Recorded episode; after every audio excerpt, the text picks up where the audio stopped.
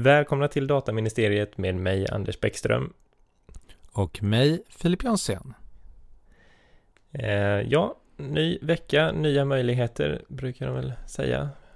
Ja. Hur känns det för dig? Nej men idag måste jag säga det, solen sken. Jag lämnade på skolan, gick ner sen och tog en kaffe och satte mig i solen i 20-25 minuter och bara chillade innan jag började jobba. Så att, ja, det var bra. Det låter ju härligt. Ja, jag tycker ju att jag är ju en av dem då som tycker att det är lite typiskt att så fort helgen är över så blir det strålande sol.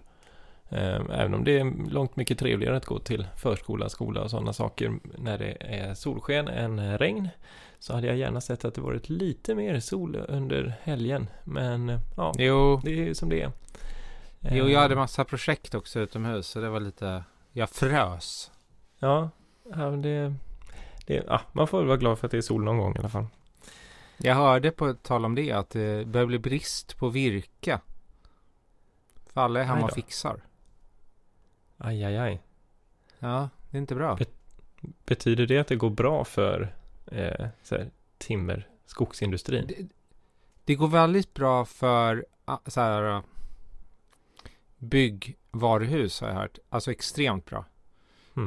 Och om man tittar här omkring mig, alltså alla grannar håller på med någonting. Mm. Ja. Det är altaner, det är uppfarter, det är bilar, utgård, alltså det är så mycket så att det är faktiskt roligt. Lite komiskt nästan. Ja. Nej men annars är det finns fler goda nu. Alltså vi har fått meddelande från förlaget med inte du och jag, vår bok, utan en annan bok som jag skriver att vi är nu på, vad heter det? Vi spurtar. Mm. Upploppet. Precis. Ja, vad roligt. Och sen har vi ju, i alla fall jag, åtagit mig nu att börja prata svenska och inte använda engelska uttryck. Hur går det då? Då kommer jag förbehålla mig rätten att använda förkortningar, fast om de då är svenska, som dataskyddsombud, DSO och så vidare. Det tycker jag förenklar. Det är ju lite grann som man förkortar myndigheter som MSB, Myndigheten för samhällsskydd och beredskap. Det känns okej. Mm. Eller ISM. Eller hur blir det? Ja, vi får se hur det blir helt enkelt med integritetsskyddsmyndigheten. Ja, precis. Men konsekvensbedömningar då? Har du någon bra term på det? Alltså som inte... Nej, men vi pratade ju förut om... Jag tänkte faktiskt på det inför inspelningen idag. Så här, men tidigare har jag använt den engelska förkortningen som jag då inte ska säga nu längre. Men jag hittar ingen... Nej. Man får nog läsa ut det eller säga ut hela. Mm. Ja, det kanske är så illa. Det är ju synder. Ja, nej, men det är bra. Det är lite omställning ändå. Jag är ju kanske mer van vid de engelska förkortningarna än engelska terminologin i övrigt så att säga. Och då är det ännu konstigare. Det där med att man läste ut eller sa ut det på svenska. Sen när man börjar förkorta det använder man de engelska förkortningarna. Det var ju... Nej, jag tycker att det blir bra nu. Det blir nog bra. Men det gäller ju bara dataskyddsterminologin. Jag kommer ju fortsätta med utövrigt. Mm. Att köra på med någon typ av konstiga svängelska uttryck ibland. Jeans till exempel då? Ja, fast där har jag ju ett flyt för att jag äger och har aldrig ägt. Jo, ett par jeans har jag ägt en gång. Men i övrigt har jag aldrig använt jeans i hela mitt liv. Nej, du ser. Så då slapp jag det. Ja, det var smidigt. Men jag tänkte, det kom ju idag, såg jag ett otroligt, eller superintressant avgörande kring dataskyddsombud. Jag vet inte om han ser det. Fladdrar förbi på LinkedIn där ett företag försökte säga upp sitt dataskyddsombud på grund av att den inte hade utfört sina arbetsuppgifter och så vidare. Jag har inte riktigt penetrerat det för det var på tyska. Men i alla fall i första instans så blev uppsägningen underkänd och att den uppsägningen på de grunderna fick inte företaget göra i alla fall. Nej.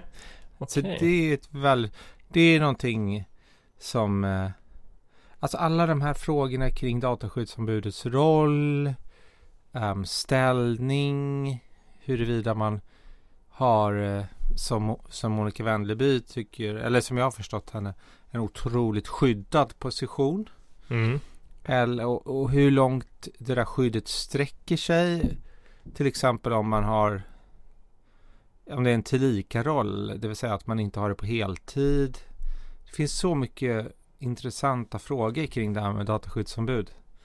En annan där som du gillar konsekvensbedömningarna är ju hur involverad ska ett dataskyddsombud vara i dem? Där står det att man ska hjälpa organisationen, men vad betyder det egentligen? Mm, precis. Ja. Det börjar ju komma ganska många sådana här principiella ställningstaganden från både myndigheter. Det här var ju en myndighet då i Tyskland såklart. En lokal dataskyddsmyndighet. Det är en väldigt spännande roll, dataskyddsombudet. Ja, det är ju just, det. Ja, men just precis det där med var man drar gränsen. Och jag har ju varit lite mer sådär, jag vill kanske inte säga pragmatisk, men alltså i en organisation... Alltså, nu sa du det. Ja, nu sa jag det ändå. Det var väl snyggt. Nej, men i en organisation där det kanske inte finns så många fler som är duktiga på dataskydd, så känns det ju lite konstigt om dataskyddsombudets råd nästintill inte blir bara antagna i sin helhet, eller att de går liksom oemotsagda, eller man ska säga att det är inte bara råd utan det är liksom ännu starkare än så. Så det är just det där vad menar du då? Ja, men hur långt den rådgivande rollen, hur långt går det liksom? Tar du fram policy och riktlinjer, styrdokument för hur det borde vara eller inte? För det blir ju ändå på något vis personuppgiftsansvarig som bestämmer sig för att anta de här eller inte. Men det är en svår balansgång, tänker jag, det där. Det är inte så lätt alla gånger. En annan fråga som jag har funderat inte supermycket på, men lite grann, är ju att hur Datainspektionen då verkar se dataskyddsombudet som deras kontaktpunkt. Samtidigt, när det gäller yttranden, så måste det väl ändå vara den personuppgiftsansvarige som svarar Datainspektionen. Mm. Ja, precis. Om det inte är en fråga till dataskyddsombudet såklart, men om det är en fråga till organisationen, då kan ju inte... Jag säger så här, dataskyddsombudet kan inte svara och vara den som står för dataskyddsansvar eller personuppgiftsansvariges. Nu blir det förvirrat här ett tag när jag ska gå över till svenska, men den kan ju inte skriva under, för tänk om det är någonting, då blir man ju lite ansvarig helt plötsligt. Jag vet inte. En komplex roll. Det som jag tycker också är väldigt roligt med dataskyddsombudsrollen så är det att det är så pass många dataskyddsombud som kommer från så pass olika bakgrund. Så var det ju i det här fallet. Ett av argumenten de hade var att personen saknade kvalifikationerna vad avseende den kunskapen om dataskyddsförordningen. Men det här var ju en utbildad jurist. Mm. Mm. Och det är inte säkert att bara för man är jurist så kan man dataskyddsförordningen, men det är väl ändå sannolikt att en jurist kan ta till sig en ny lagstiftning förhållandevis lätt. Ja, det får man väl hoppas åtminstone. Vet du vad de sa om det då? Just den biten. Nej, jag tror... Alltså nu har jag bara läst ett sammandrag på engelska, men jag förstod att det var... Nej, men det var ju... det har de inte tyckt då, i alla fall. Nej. Myndigheterna alltså, som bedömde utifrån. Nej. Vad har hänt mer sen senast? Alltså, vi har nu i stort sett bara publicerat ett nytt avsnitt, så kom ännu ett beslut om sanktionsavgifter från Datainspektionen mot Region Örebro eller Örebro läns, landstinget helt enkelt. Och det gällde ju att de hade publicerat känsliga personuppgifter på en offentlig webbsida, tillgänglig för allt och alla helt enkelt. Ett klagomål på en vårdinstans där det genom klagomålet då, ja, man kunde se väldigt mycket uppgifter helt enkelt. Men det som jag tyckte var intressant, och jag har pratat om det förut vill jag minnas, just det här med vad som är känsliga personuppgifter och inte.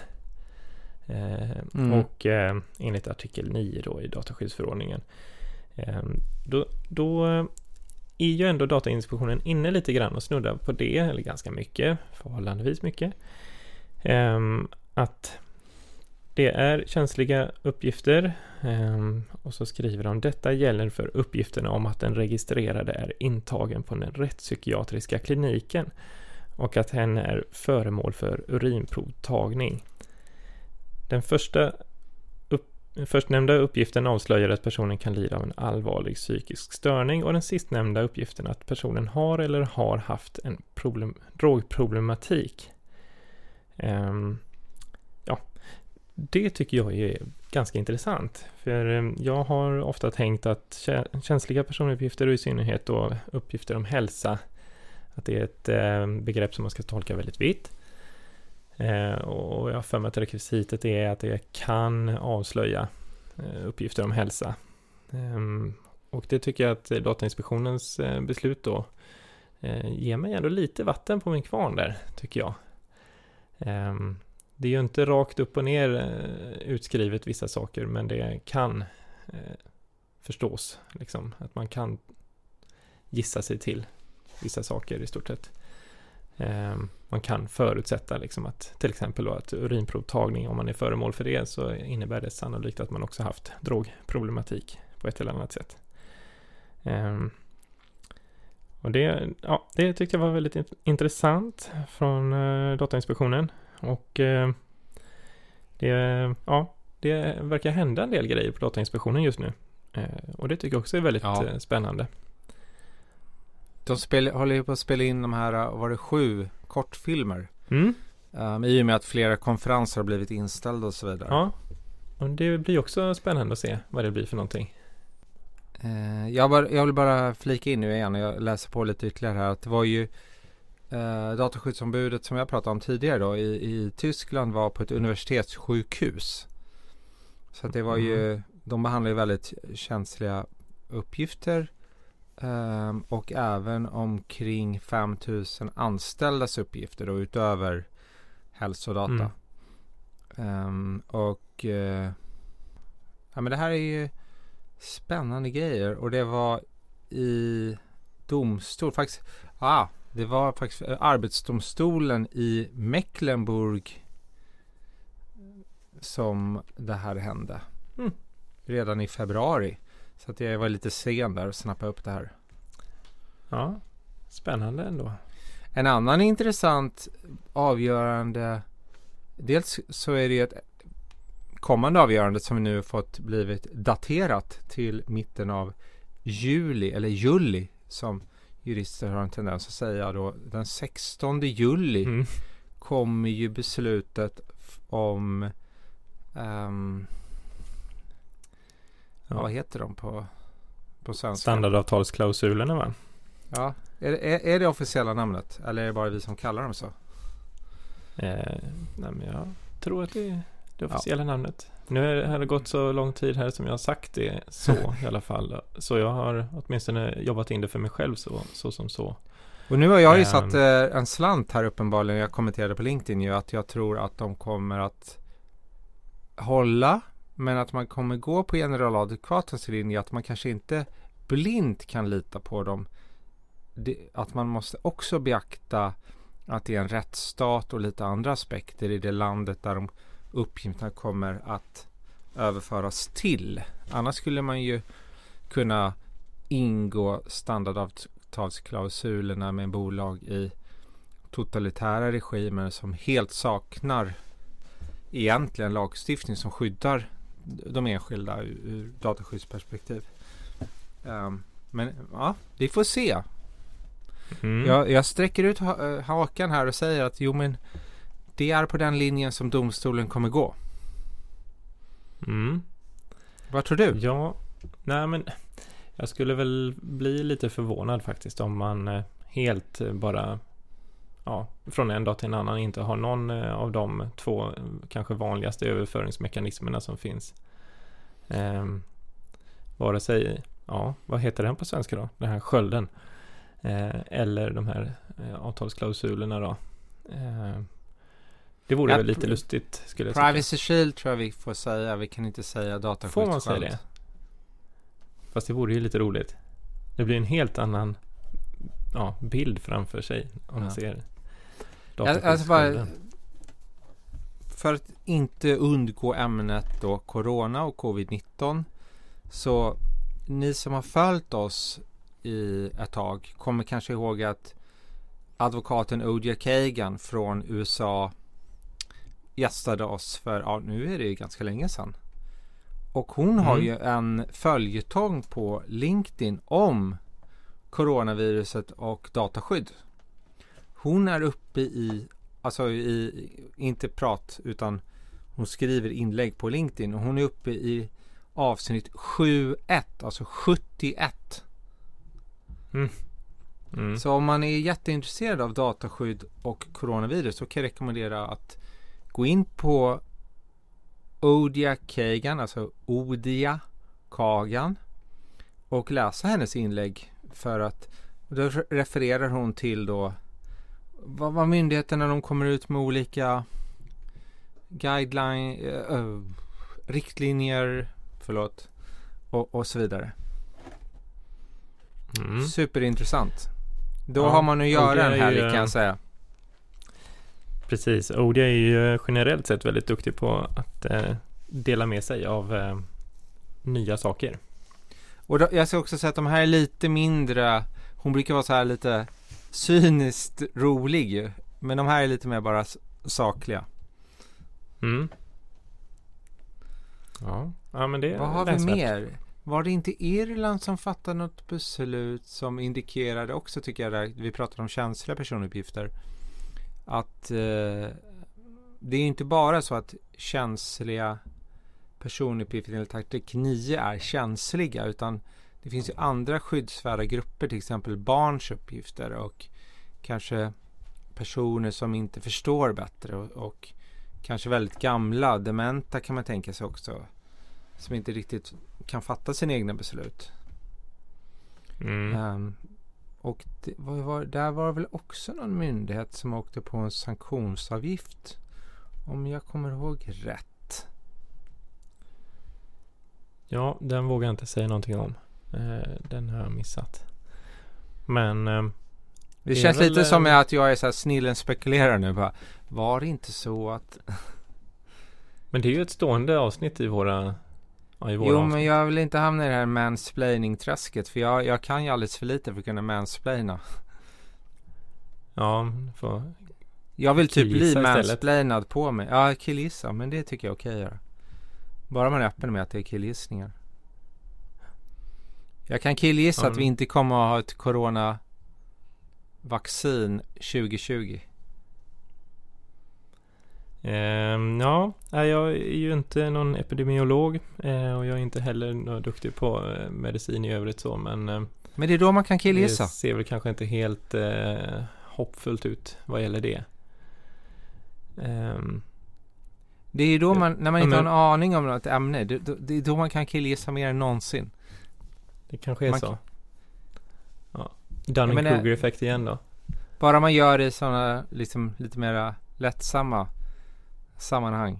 Det är inte för att säga corona är lättsamt. Det är fruktansvärt. Både de men som är sjuka. Poddinspelning är ganska lättsamt. Ja, det är lättsamt. Jag menar, jag börjar märka på min mamma hur hon är. Hon är så sjukt trött på att sitta inne nu. Sjukt trött. Ja, och det kan man ju förstå. Nu verkar det ju som att det kanske skulle komma lite nya uppdaterade riktlinjer då för 70-plussarna, vad jag förstod det som på någon artikel jag läste. Bra källhänvisning, men hur som helst. Och vi har ju vårt landställe, det ligger ju i Leksand, vilket då är då 3 till 3,5 timmar bort. Så enligt den nuvarande riktlinjen att man får åka 1 till 2 timmar bort, så får ju vi har ju inte kunnat åka till landet sedan det här började. Och jag hoppas verkligen att vi kommer kunna åka dit i sommar. För nu börjar barnen tjata om. Häromdagen i bilen bara, vilka vill åka till Leksand? Räck upp en hand. Ja, ja precis. Nej, men vi upplever lite samma. Vi har en stuga på Öland. Just det. Där jag är från ursprungligen då. Och det är ju lite för långt helt enkelt. Men ja, hoppet är väl det sista som överger en. Så jag hoppas att det är ändå framåt, ja vad ska vi säga då? Slutet på juni, juli, att det är lite, ser lite annorlunda ut då. Men ja, samtidigt så jag blir väl inte förvånad om det inte ändras någonting. Det verkar ju vara lite olika syn på saken också utifrån vilken myndighet man jobbar på just nu. Socialstyrelsen har ju för mig också att de tyckte någonting om det där.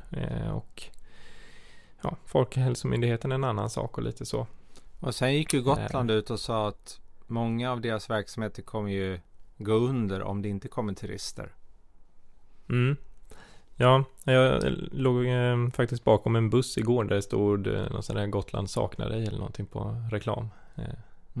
Så jag vet inte. Men nej, men visst är det väl så. Det är väl inte så mycket annat. Och det är svårt att komma dit på 2 timmar också. Ja, det är flyg. Men det där var bil, va? 1 till 2 timmar med bil, eller? Jag tror det. Du, jag måste bara... Det kom ju faktiskt ett ännu, det kanske mest intressanta som har hänt sen senaste avsnittet har vi ju glömt. Det är ju Microsoft mot Berlins dataskyddsmyndighet. Där de har ju skickat ett... Det här, nu kommer jag använda ett engelskt uttryck för att jag helt enkelt inte vet vad det heter på svenska. Ett cease and desist letter. För att dataskyddsmyndigheten då uttalar sig negativt om vissa av deras tjänster såsom Teams, Skype och om det kan ha varit ytterligare något som jag vet inte riktigt. Och nu börjar det ju verkligen hetta till om det blir sådana här intressanta saker som att de här stora företagen med riktigt stora muskler både kunskapsmässigt och i kapital ger sig på myndigheter. Ja. Det blir ju verkligen intressant. Verkligen, de har ju lite större plånbok kanske ändå än tyska tillsynsmyndigheter generellt sett har, skulle jag gissa. Det här finns ju så vitt jag vet bara på så här Google Translate eller automatiska översättningar till engelska, så att det känns ju så här som att man måste damma av sin skoltyska som det heter. För att det är där det händer. Precis min tanke. Ja, men de är ju ganska långt fram i det där. Alltså, det är väl inte så illa att kunna vare sig spanska, franska eller tyska just nu. Men jag menar, det är mycket att de här lokala myndigheterna, om de är 16 eller vad de är, de översätter ju ofta inte sina. Medan till exempel Knill i Frankrike, de översätter ju mycket till engelska numera. Och det är väl en ganska, det tycker jag är en så tydlig skillnad i... Den federala tyska kanske också översätter till engelska, men de här andra mindre som man kan tycka så här, de kanske inte är jätte viktiga ur rättspraxis och sådär, men samtidigt är det ju idag så att hela dataskyddssamhället och alla som jobbar inom nu läser ju LinkedIn, man ser ju de här bara oj då, aha, nu kom det här därifrån, så bara det var en intressant tolkning. Ja, men verkligen. Så är det ju absolut. Alltså alla försöker väl greppa alla halmstrån liksom som finns, och då tittar man väl även på mindre myndigheter. Vilket man i och för sig skulle kunna säga om Datainspektionen också, och kanske ännu mer datatillsynet i både Norge och Danmark. Sett till hur många invånare respektive land har. Så är det ju ganska, jag gissar att det är ungefär i samma storlek som de här tyska. Eller att de tyska myndigheterna kanske till och med är större då, var och en för sig. Men det är spekulation igen. Men väldigt intressant blir det i alla fall. Det blir spännande att följa det där. Det får vi hålla koll på helt enkelt. Vi måste, och nu, jag känner så här, jag tror att vi var inne på det här tidigare en gång, att vi nämner ju massa grejer här i podden. Och sen, om man då är intresserad så har man ju ingenstans att hitta det, utan man kan ju söka fram det såklart på internet, får man säga det? Ja, det får man säga. Valfri sökmotor. Nätet. Men vi kanske ska börja lägga upp dem på vår hemsida. Saker och ting. Alltså det vi refererar till under samtalet.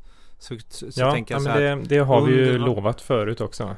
Har vi det? Ett löfte som vi inte höll, vill jag minnas. Men jag vill minnas att vi har lovat det här. Att nu ska vi lägga upp det här och, så att det finns länkar och så. För jag tänker att vi borde göra det avsnitt var vi nu uppe i 324 och sen under det här är de här länken, det här är de där grejerna vi refererade till, vi pratade om den här riktlinjerna, vi pratade om det här beslutet vid skapa lite mervärde för lyssnarna att de vill komma tillbaka till oss, inte bara merch. Då måste vi nog se till att börja göra det nu, för nu är vi väl snart uppe på 45 avsnitt eller någonting, så det börjar ju bli ganska många grejer som vi kunnat droppa under de här avsnitten. Ja, name dropping eller beslut dropping. Dropping får man inte heller säga det ju. Ja, det blir spännande. Vi får väl också fånga upp vad som har hänt kanske då och ta reda på vad som har hänt mer i Skellefteåfallet där. Som faktiskt överklagades. Där, och följa upp det här som vi lite mer. Och även Individ. Ja, det också. Vad händer med det förhandsområdet? Och sen har vi ju väldigt intressanta gäster på ingång. Vi samtalar ju med en som redan har varit närvarande en gång här och gästat oss, men som har varit väldigt aktiv i debatten under senaste tiden, och hen har vi redan bestämt att hen ska vara med. Det är lite svårt, det är både lättare och svårare nu med de här fjärrinspelningarna. Det blir mycket, mycket mer noggrant med tekniken och fråga hur spelar du in, hur kan vi göra det? Medan det är kanske lättare att hitta tider, eller förut var det ännu lättare, för då hade vi exakt samma tid varenda vecka. Och sen har vi ju och det här var från det privata, vi har ju också från universitetsvärlden en person på väg in som forskar om informationssäkerhet och dataskydd och liknande frågor. Och sen har vi väl ytterligare några.